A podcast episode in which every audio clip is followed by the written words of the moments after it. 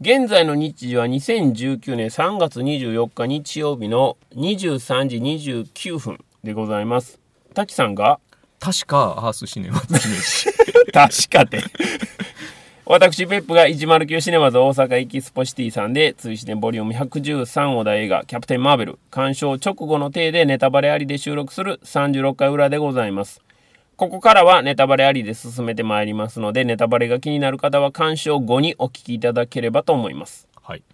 ということで、はいえー見てきました。見てきましたね、はい。じゃあまあ、早はい速、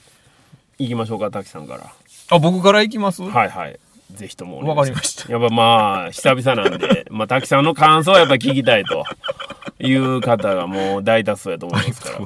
ありがとうございますっていうのもなんかおこがましいんですけいどやいやいや、いやほんまに、あの、どんな話されるのかな、みたいな、もうバリバリのハードルをめ高っくちゃハードル上がるな聞いてもらってると思うんで。 表の回ですっごいふにゃ ふにゃふにゃふにゃしてたんですけど ねえまだキャンプインしてないぐらいの感じのキャッチボールみたいな感じやったんですけど、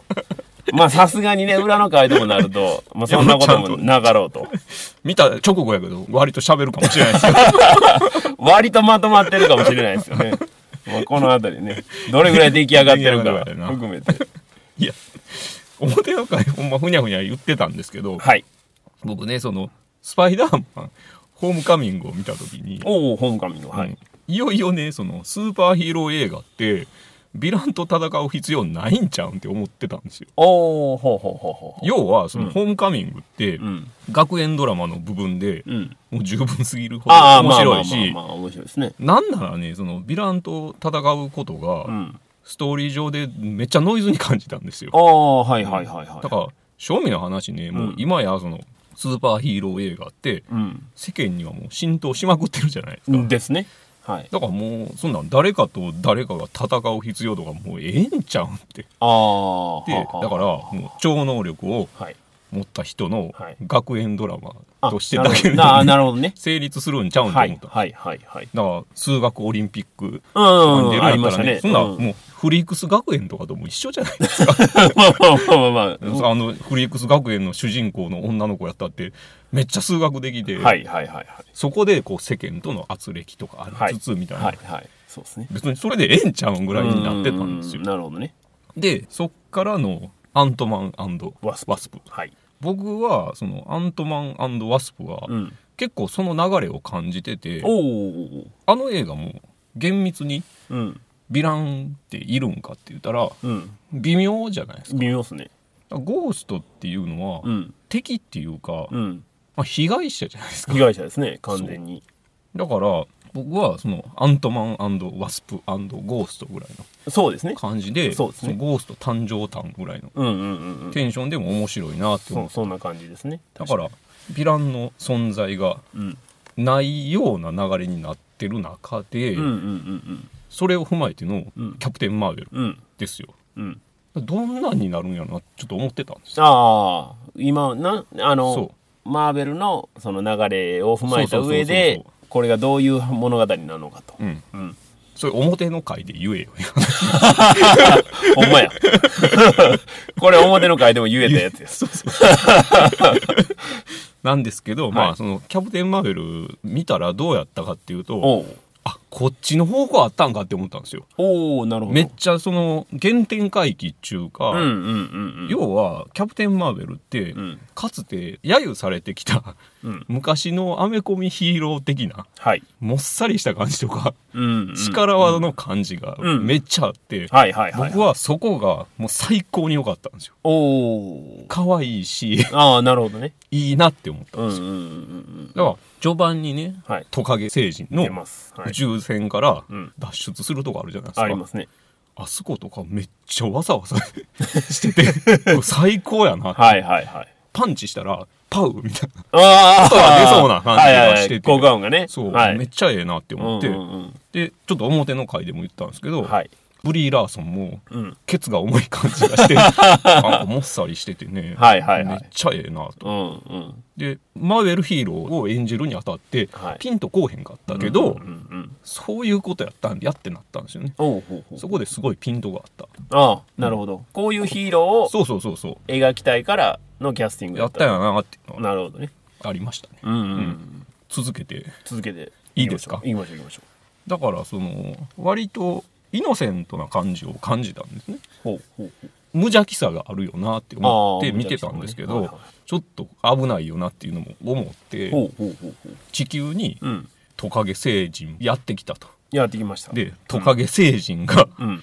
検視されるじゃないですかうんうんうんうんうん検視されるところで、ん僕はそれがすごいノイズに思っておおほうほいや結局ね僕らが醜いって感じる人は、うん無条件で敵役になっとううはいんやなっていうのをそこでで思ったんですよ、はいはいはいはい思ったんですよはいはいこれがねまさか完全に乗せられてたんですそようなんですよねそうそうなんですよだから、んその辺のねうん現実とのメタファーの感じもはいすごいいい塩梅やなと思って、うんわまあ、分かりやすいじゃないですか わかりやすい爬虫類型の宇宙人っていうのはよく陰謀論で出てくる うん爬虫類型の生物がいて人類を支配してるっていうはい陰謀論があるんですよ、はいはいはい昔からはのいねはいはいこんなに分かりやすいレイシズムはないっていうないですねうん、でそっから今度逆サイドを見た時に、はい端正なねうん顔立ちをしてるうんジュード・ローがいると、はいでそれが支配的なはいメンターとして存在してるっていうそうのではすね非常に分かりやすいな、うんうんうんそうっすそうでまだいいですよ全然続けていい続けていいですか行きましょう行きましょうこれもねちょっと僕表の回で話したポリスマンにおうおうおうついての話なんですけどここでポリスマン出てきましたねはいその人をねほんまにやばいんはその人全然面倒見もええし、おう祭りっていうね、うん硬直したシステムに対してもはい疑問を感じるようなね人なんですよおうおうこんなだからん宴会とそうそうそうそううんうんうんだからかなりまともな部分もあるんですけど、うんことね、んあの人種的な話になったらおすごいんですよあいつらはもう出自を偽って日あら本社会にあら忍び込んでる害虫やみたいなことうーを、わマまあ、ジ結か、構カジュアルに言ったりあらあと組合に入ってる人とかいたらはいああの人あれやな赤の手先やなみたいなの言うんですよう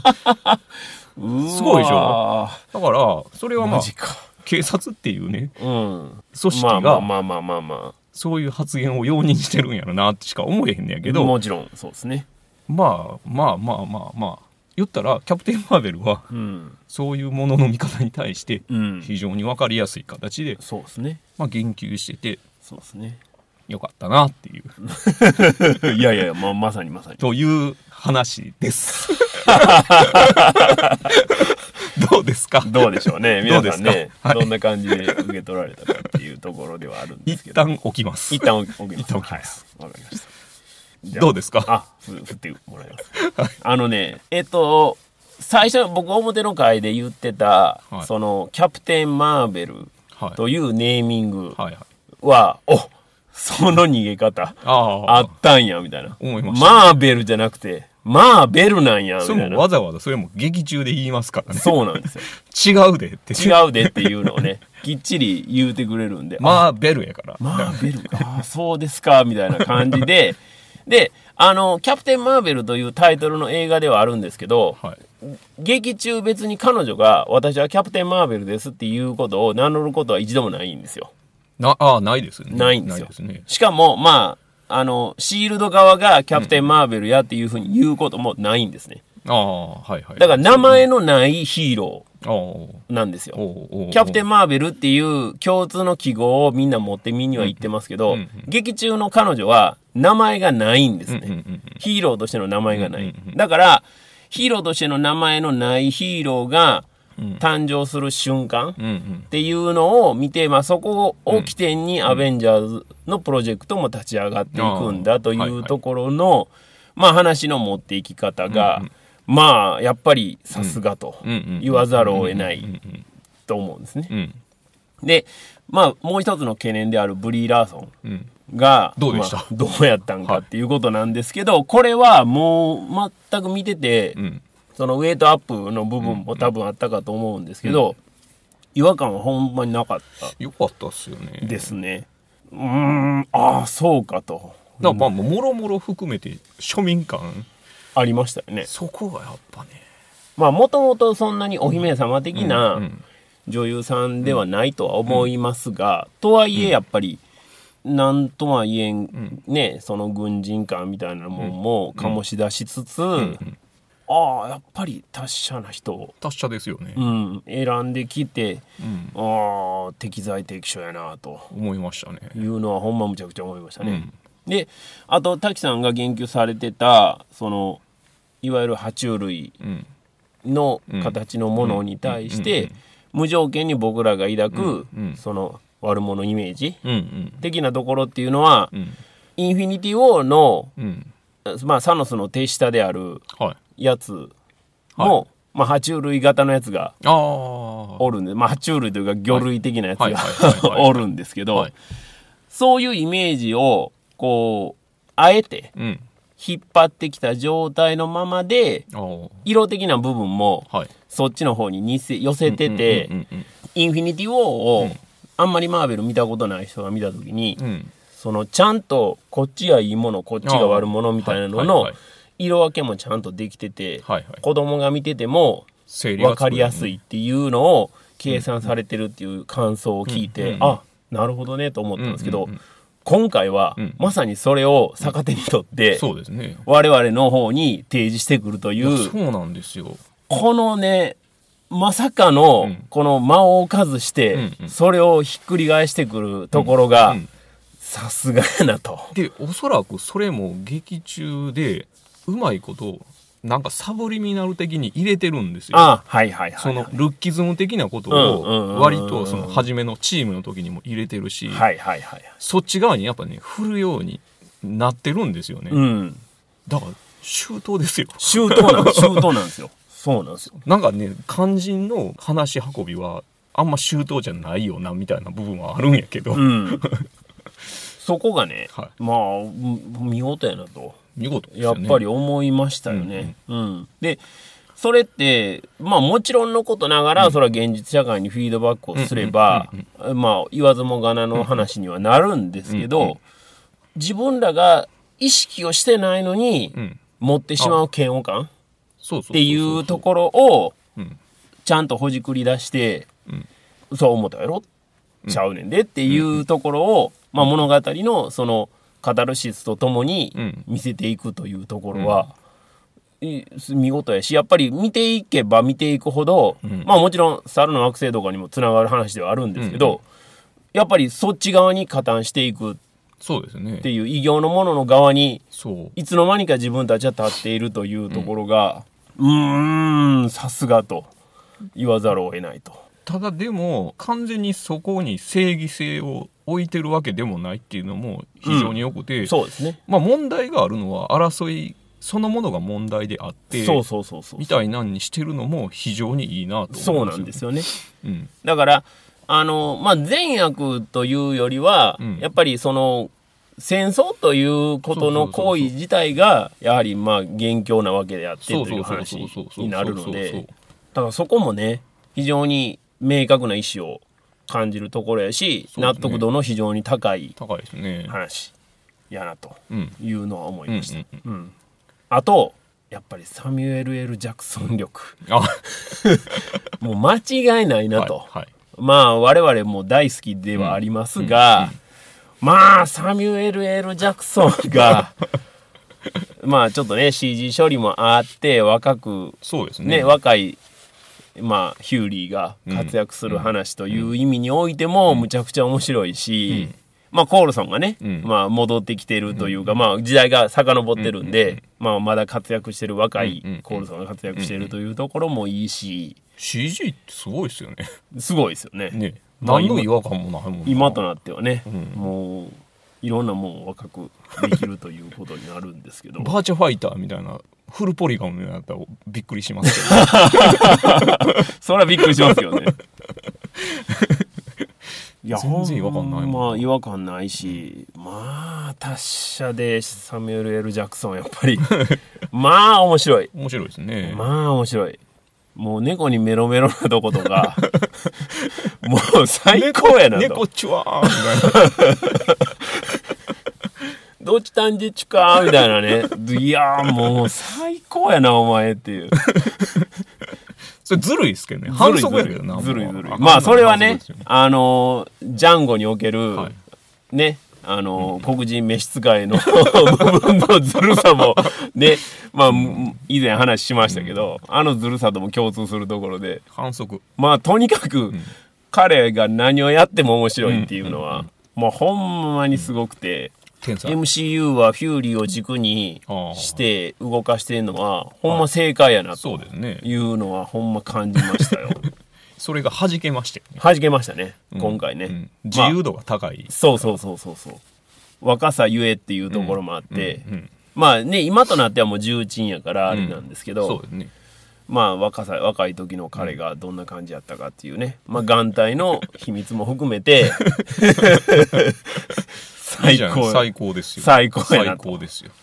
いう感じはありましたね。うん、あとはね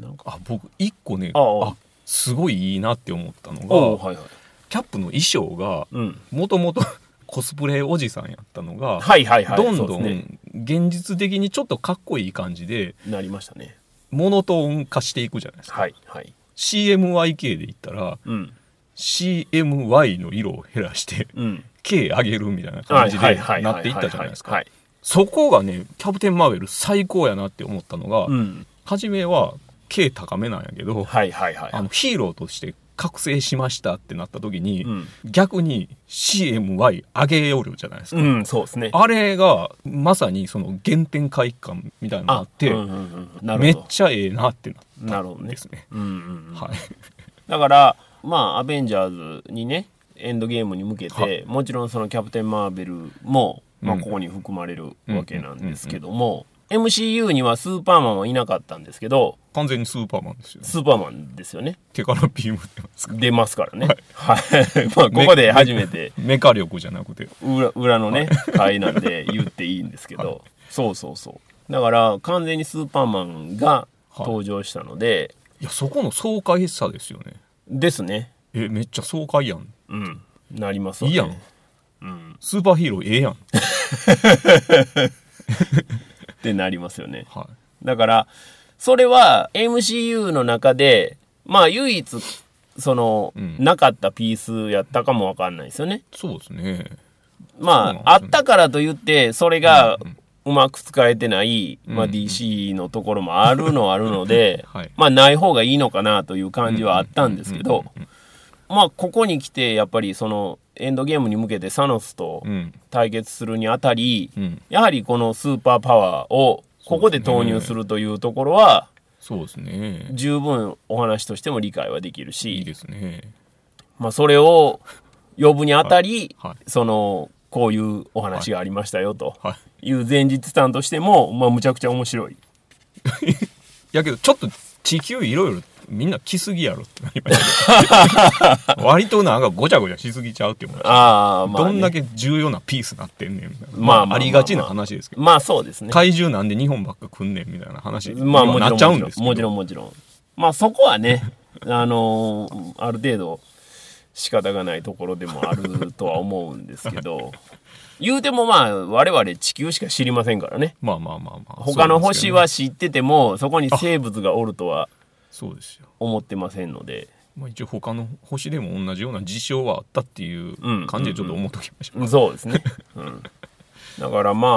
お話の長さとしては2時間ちょいぐらいですけど、まあ、エピソードもしっかりてんこ盛りやし、はい面白さも十分あるし、はい現代の我々においてうん何が大事であって、そうですね何を見落としたらあかんのかみたいなところのメッセージも織り込みつつ、でもヒーロー映画としてのうんカタルシスも、ありつつなんかあんまり作り込みすぎてないうんうんなんかゆるさもありっていうのが、うんうんうん僕はそこが結構でかいですねうん、なるほどねゆるさゆるさ、はいうんいい塩梅でうんうん面白いうんうんうんうん不満点みたいなところありましたか90年代的ダサさは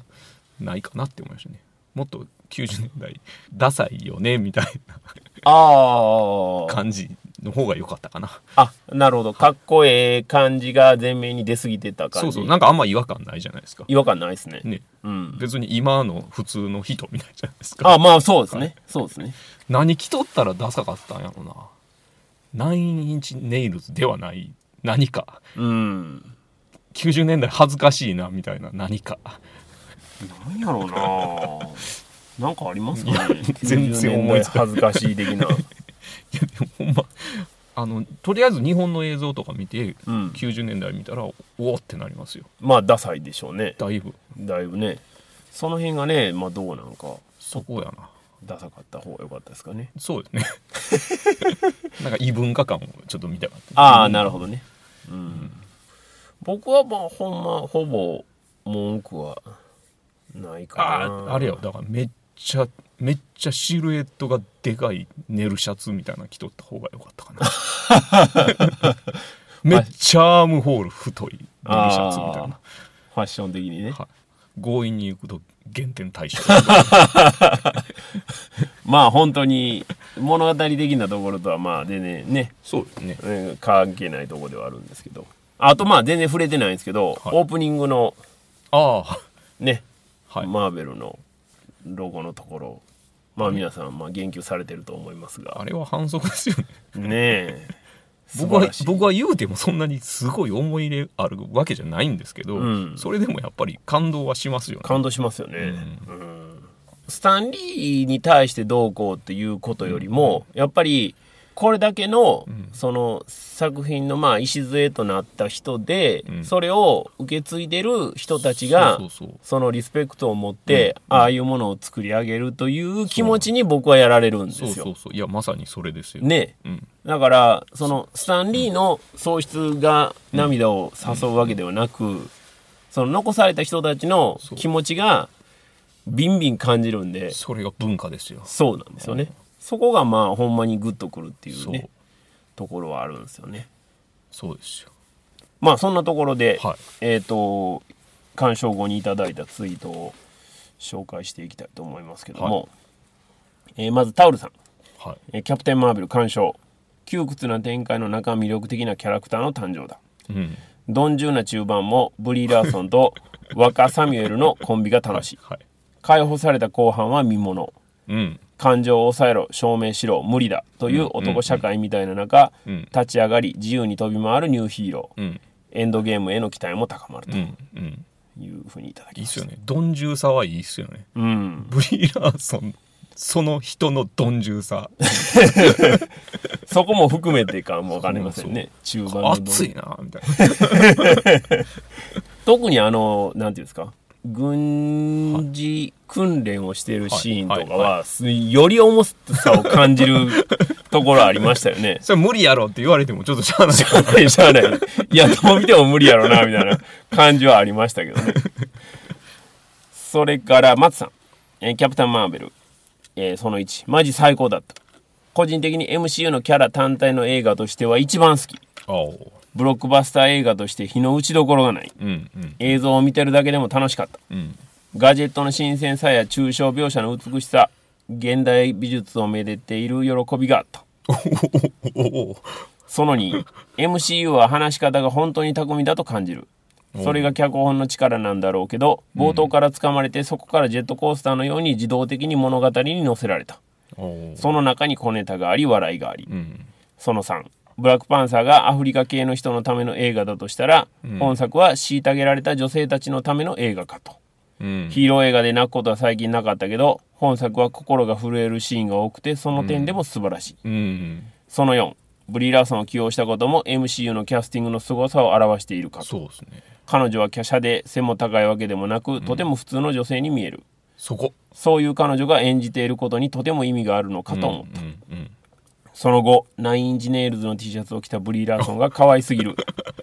あれくらいの時代ピタティが流行ってたことを思い出しあーまた流行ってくれないかなと思いながら見てましたとこれはちょっと MeToo 運動の対象ですよね。ですね。あの、ブリガーソンに、まあね、血祭りにあげられるのは松さんっていう感じになりますよね。こういう最後の不用意な発言を入れることによってね。これ英訳して誰かあのブリラーソンにアットで飛ばしてもらった方がいいかなと思うんです松田さん。けどめ、っちゃ怒られます。めっちゃ怒られますよ。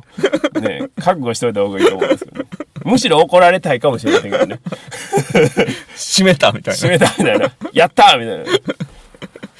それから、ローペさん。えーキャプテン・マーベル鑑賞後シネマシティ。 A スター極上爆音上映でアンナ・ボーデンライアン・フレック監督作映画始まって数秒で泣いたのは初めてかもしれないちょっと本編に集中できないレベル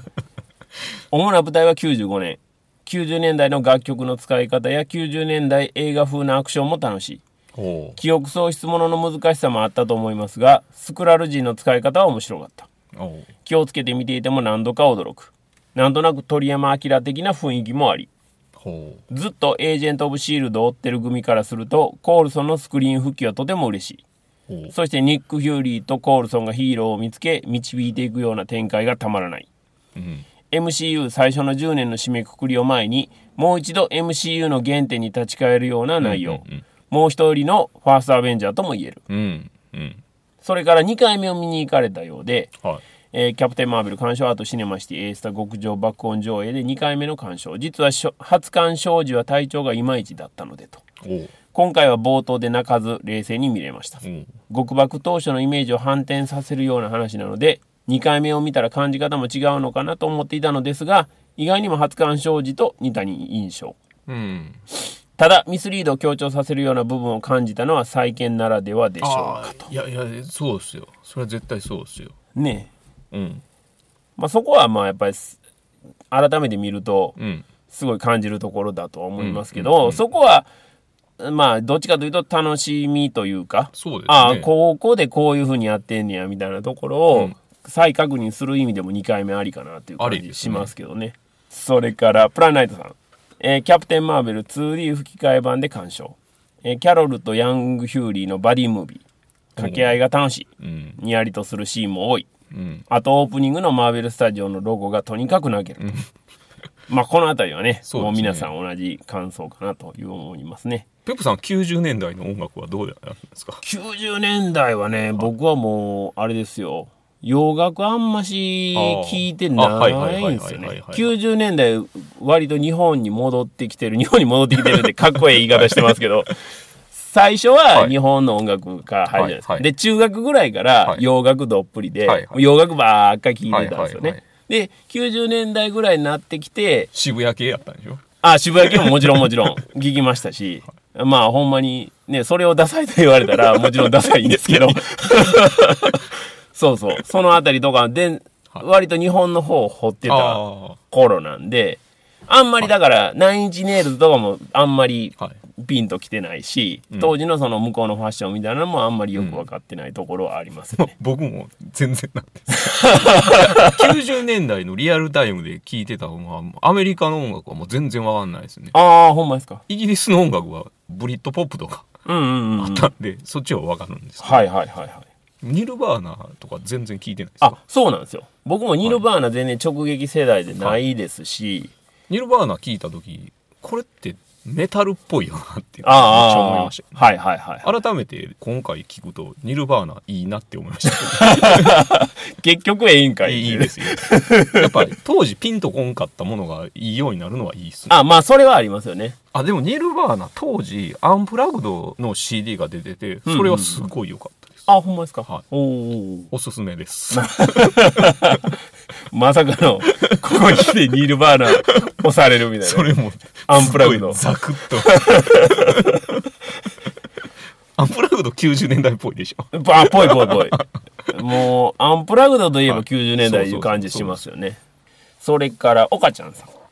えー単体作品で考えると物足りない感あり。おお。前半部分が少し長いかな。あマーベル最強すぎ、笑い。はい。個性的なキャラも欲しい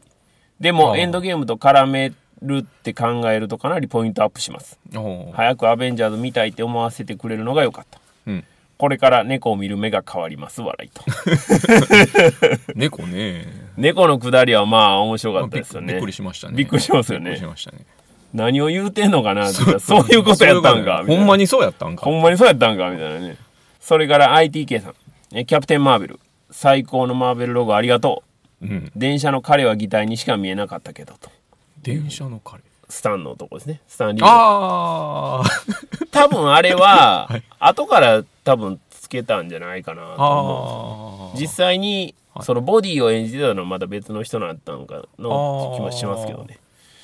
わかんないですけどなんとか星人がほんまにいてやってるんかもしれ ない DNA レベルでみたいなそうですね言ってたんでねそれからララルさんえキャプテンマーベル見た冒頭1分間で涙だら漏れ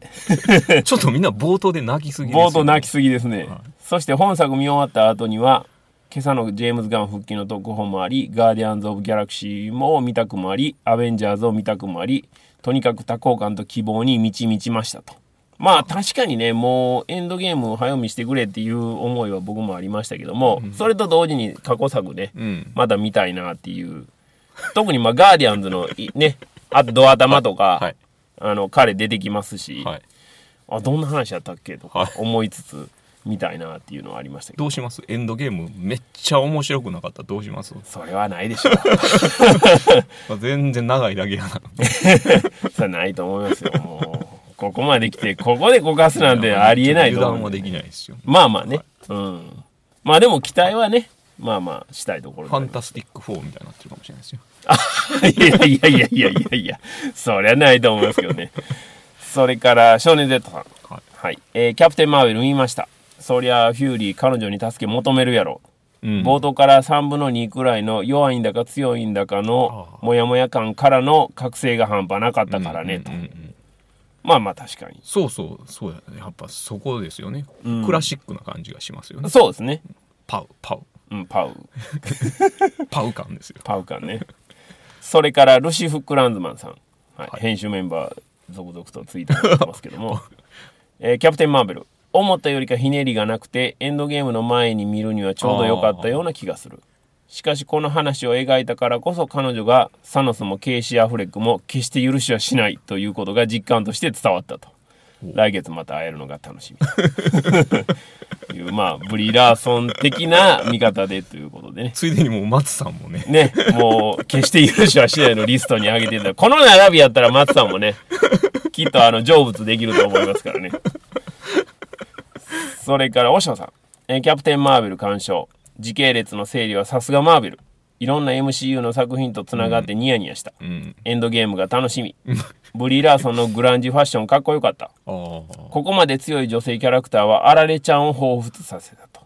グランジファッションってどんなんでしょうかねグランジファッションってどんどういうのどがんなんなんでしょうグランジファッションなんですかね今画像検索グランジファッションで画像検索しますそうそうやっぱそうですよそのあこういう感じででかいネイルシャツ重ね着みたいなやつでしょこういう感じいやこういう感じじゃないそれそれそれあれですよね ニルバーナの T シャツ着てるだけでだすよねけ、まあ、要はカート・コバーンのファッションっていうことなんでしょうけどね、ああそういうことなんですかまあ確かにカードコマンいっぱい出てきますねそれから兄さんえーウィンターソルジャーでちらりと触れられたニック・ヒューリーの片目を失ったエピソードになんて思ったらやりきれない話なんだと思っていたところがえっていう笑いともはや不屈の代名詞は亀次郎だけじゃないのねえねえも何度でも立ち上がる多分舞台になった90年代には作れなかったであろう女性によるヒーロー映画うんで、エクセルシオール、キャプテン・マーベルということで、まあ、いつもの兄さんの白真剣、ブログの方で も詳しく書いていただいてますんでなるほどなるほ、どぜひあのブログの方も読んでいただきたいなと。そうだからこのね10年20年どころか3年4年とかでも、うんやっぱ意識はすごい変わっていってるんであ、ですいつね。までもそんな、うんねいや昔はどうやったとかっていうやつはねうん、言うやつはねっていう話ですよまあまあ、そうです ね。うん確かにまあもう、まあこのポッドキャストでも、まあ滝さん再三にわたっておっしゃってますけど、本当に時代が流れていくにつけ、はいいい風に考え方っていうのはそうそうそうまあ変わりつつあるっていうのはすごい感じるんですけどそれと反比例するかのように、そのバックラッシュ政治的なね、ん部分がもうどんどんどんどんあの退化してるような気がしてるんで、はいそれから、えー、と志麻さん、えーキャプテン・マーベル」鑑賞まあ話もパワーもでかいのはもう仕方ないですなおじさんとしては TLC やデスリーやミスターポストマンにおっと思った り Windows3.1 の画面やあースト2の筐体にグッはといはきいたはりいとはいはいあいいですねそうですねまあこの辺りはね、はいまあそれこそあのセットデコレーターの人たちとか、まあ、頑張っていろんなもんをね多分揃えてくれはったやとミス思うんでタすけーどポストマンは90年代90年代ではないんです けどまあまあそれにおじさんはぐっあなるとほどびはいおっと思ったりっていうことなんですよね、そうですねうん Windows3.1 ってねいやーあれねいいですよねいいですよね。まあ、ギャこグにもれなって何まししたけてどんねんみたいなそうそう。ローディングや、みたいな。 読み込んでんねや、みたいな。ははみたいなそれ今の人はそうでしょうなりますよね。こだこえ、何してんのこれ。ダイヤルアップ何の時間これってピいうーピーピーピーピーピーピーみたいな いや、そこまで、そこまで古くないですけどね。それから、あやさん。えー映画キャプテンマーベルは3.7点。あんなに不安しかなかったアベンジャーズエンドゲームが楽しみになってきたということで、これは、あの、フィルマークスの方で、まあ、むちゃくちゃ長い文章を書かれてるんで、 はいぜひ、あの、フィルマークスの方を読んでいただきたいな、はいとはいはいいうことでございます。それから、えー佐藤さん、あと、下水道の巨大白ワニは実在した。えーキャプテン・マーベル。LL さんの若返りは予告で見て分かってたけど、本編見たらジュードローがもっと補正されてて笑った。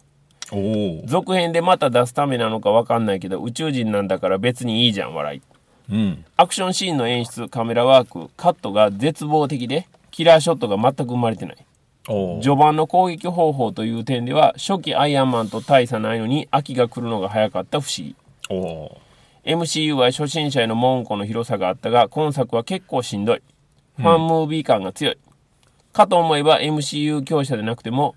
クリージンという人種を覚えていれば中盤の衝撃展開的な部分に驚きもない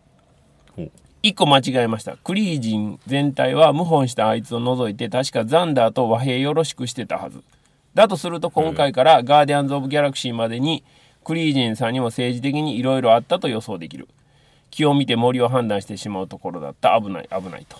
おーいうふうにいただいてますまあ全体としてちょっと辛めおなー感想ですかねアクションシーンのあんまりさは分かりますけどね うんうんうんそこがいいんですけど ねそこが多分ブリー・ラーソンを使ってはいキャロルはいのキャラクターを描くのはまああえてなのかなという感じはしないではないんですよ、 なね、んかあっち行ってまた、えーまだ戻ってみたいなのとかすごい良かったですけど、うん、まあまあだからそこを捉えてはんのかどうかねまた別のとこ言うてはんのかも分かりませんけどもそれからカリン・マトバさんはい収録には間に合わなかったとは思いますが先ほどキャプテン・マーベル見てきました間に合ってますよ、えーまさかモヒカン頭のブリー・ラーソンを見られるとは思いませんでしたまたマーベルマラソンを最初からやり直したくなりましたおおありがとうスタンありがとうありがとうとそうですね見たくなりますよ見たくなりますよねやっぱりねでも単体でも見れるっていうのはそうそうそうそうそういいっすよねここスタートで見ても全然ええもんなあいいんですよ、ね、見ていったらあれこの人見たことあるみたいなそうそうそうそうそうそういやそれまさにねいいっすねあのーそこがまあ面白いところかなってやっぱ思いますよねそれからニコラス・ジョセフ・オートケイさん「キャプテン・マーベル」鑑賞最高だいろいろ最高なんだけどまずオープニングそしてアクションシーンでの音楽とにかくキャプテン・マーベルは余裕なんすよ笑い、テーマでもある女性の描き方も実に見事うんまた戦争とはそういうものだよというセリフにグッときましたはいはいはいキャプテン・マーベルのおかげで今日はトレーニングがはかどった。ありがとう、キャプテン・マーベル。おおまあ、トレーニングもやられてるということで。やっぱ「トップガン」的なのをああ目指してはるわけですね確かにね。 「トップガン」でも90年代じゃないよなないですね。80年。そう80何年ですかね、あれね。そうですねうん。トカゲっぽい人といえばペプさんテレビシリーズの V ああ、V はね。V はまあ当時ね、大騒ぎしてたじゃないですか。でしょはいあのレンタルビデオでもなかなか借りられへんっていうのがあって、もう一切見てません。あマジ っすかそうかだから当時は、もうレンタルビデオ行って借りるもん言うたらもう AV だけですよ。マジっすか AV 一択ですよ。そうかだから、あの、でも、ま、周りに見てるの人は人はめっちゃ多かったですね、やっぱり。でしょうん。当たり前のようにみんな見てたし、面白い面白いっそうてでしょよく言ってましたし。でやっぱ90年代といえば V の時代かなって思ったら違90う年代違うんですちゃうんですか80年代ちゃいまあす、あれ80年代なんや。ちゃいますそうはいか、 そうなんですまあでも確かに VHS が並んでたから、90年代ではないのかな。ちょっと見てみていいで見ましょうか。すか1983年、 83年なんや。ビジターね。はい残念ながらね90年代じゃなかったなかったっていうね。それから、えーメガネガティブ AKNBS さん。はいえーキャプテン・マーベル見事なヒーロー誕生誕いや覚醒誕開始直後 のマーベルの粋な計らいに落類みんなよう泣いてますねガーディアンズ・オブ・ザ・ギャラクシーのあのキャラの再登場や、ニック・ヒューリーの眼帯エピソードなど、マーベルのストーリー交通整理力には脱帽。えー何度も立ち上がる女性を主人公にエンドゲーム直前に持ってきたことで彼女が絶望感に支配されたヒーローたちの希望となりサノスに立ち向かう彼女の姿が想像でき最終回が楽しみであるバースと4ロッグの何かと理由をつけて女性の上に立とうとする男性の構図はうちの社長と有能な若手女性社員の関係がまさにそれというふうにいただいてました交通整理力ってえめっちゃ地球そんなとこやったみたいなのありませんでした地球そんなとこやっためっちゃ近かったみたいなのありませんでしたああ 確かに確かになんかその辺の雑さとかもすごいよかったあー、なるほど ね。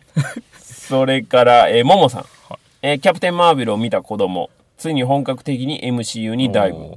この順番で見ようとの親のアドバイスに従い、2日でドクター・ストレンジまで到達ということで、はいアベンジャーズ、ウィンター・ソルジャー、エイジ・オブ・ウルトロン、シビル・ウォー、ドクター・ストレンジ、ブラック・パンサー、ラグナロクという順番で見なさいと言って、ドクター・ストレンジまで2日できたとおーいうことで。アントマンアントマンないですアントマン入ってない ですね。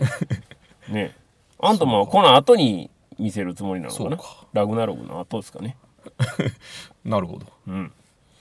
それからジミソウルさん。はいえージミソ家は道徳の授業としてマーベル作品を息子と見ていくこととしますと。ちょ正解ですね ほんまね見た目とかなんとかで判断しちゃダメですよ、ね、ですね。というところ、まあ、物語のちゃんと必然性を持ったところでんやってくるところがそうすごいなというところなんですけどね。権力はやっぱね疑った方が いいですよいや、ほんまにね。まあまあ、もうほんまそれはそうなんですけどね。では、えっ、と、次回の追試ねは、はいえーボリューム114になります。ははいい。小田映画、まあもうこれはもう言わずもがななんですけども、はい滝さん発表お願いしていいですか。あ次回のお題は「アベンジャーズエンドゲームです」。ですはい。えーアベンジャーズエンドゲームは2019年4月26日の金曜日、全国公開予定でございますので、松井シネも同日スタートとさせていただきますけども、まあ、今年はアホみたいな連休もありますし、はいひょっとしたら、まあ、もうちょっとああ前倒しで、こう、先行上映みたいなのが出てくるかもしれませんので、まあ、その辺は、またそこに合わせてということになると思いますが、はいまあこれはねもうあのーキャプテン・マーベルを選んだ時点で、はいまあ次はもうアベンジャーズ以下行くのはさもう当然の流れでありましょうよとそうですねいうことにはなりますんで、まあ、ぜひとも皆さんまたねい今回以上にはい盛り上がっていただけたらなと思いますが、ははいい。えー、追試ねポッドキャストでは皆様のつぶやきを募集しております。ハッシュタグ TWCN をつけてツイッターでつぶやいていただければ OK です。鍵付きのアカウントの方や長文での感想、追試ねポッドキャストへのリクエスト等々は、追試ねオンザラインのご意見、ご感想、ご要望フォームからお寄せください。T- twcn.pw のメニューの一番上からお入りいただけます。小田映画のネタバレなしの感想はもちろん、小田映画以外のネタバレなしの感想も随時募集しております。同じくハッシュタグ TWCN をつけてつぶやいていただくか、ご意見、ご感想、ご要望フォームからお願いいたします。皆様のご参加をお待ちしております。追試ねでは Twitter、Facebook ページ、Instagram、YouTube、LINE、Twitter の各種 SNS アカウントで専属広報が独自に情報発信を行っております。フォローやいいねが広報の励みになりますので皆様からのフォローやいいねを心よりお待ちしております。ここで、えーっと、実は今回が、まあ、36回はいということで丸3年おおやったということになるんですね。おおはい。なので、次回が、まあ、4年目すごいなに突入すると全然実感がないいうことなんですよ。はいで、我々1回目が、はいえーシビルウォーからおおスタートしてまして、はいまあ、このキャプテン・マーベルはいで、滝さんも、はいまあ、長期お休みから、まあ、復帰をちょ一時的にしていただいたということで、まあ、次回が、まあ、エンドゲームで4年目のポケベルになったんですそうそうそう。だから、つ次回がね、はい4年目の一発目ということもありますし、はいはいまあ本当に我々のそのシビローから始まったおおところでエンドゲームで4年目迎えるというところも含めて、はいこれはやっぱり滝さんね、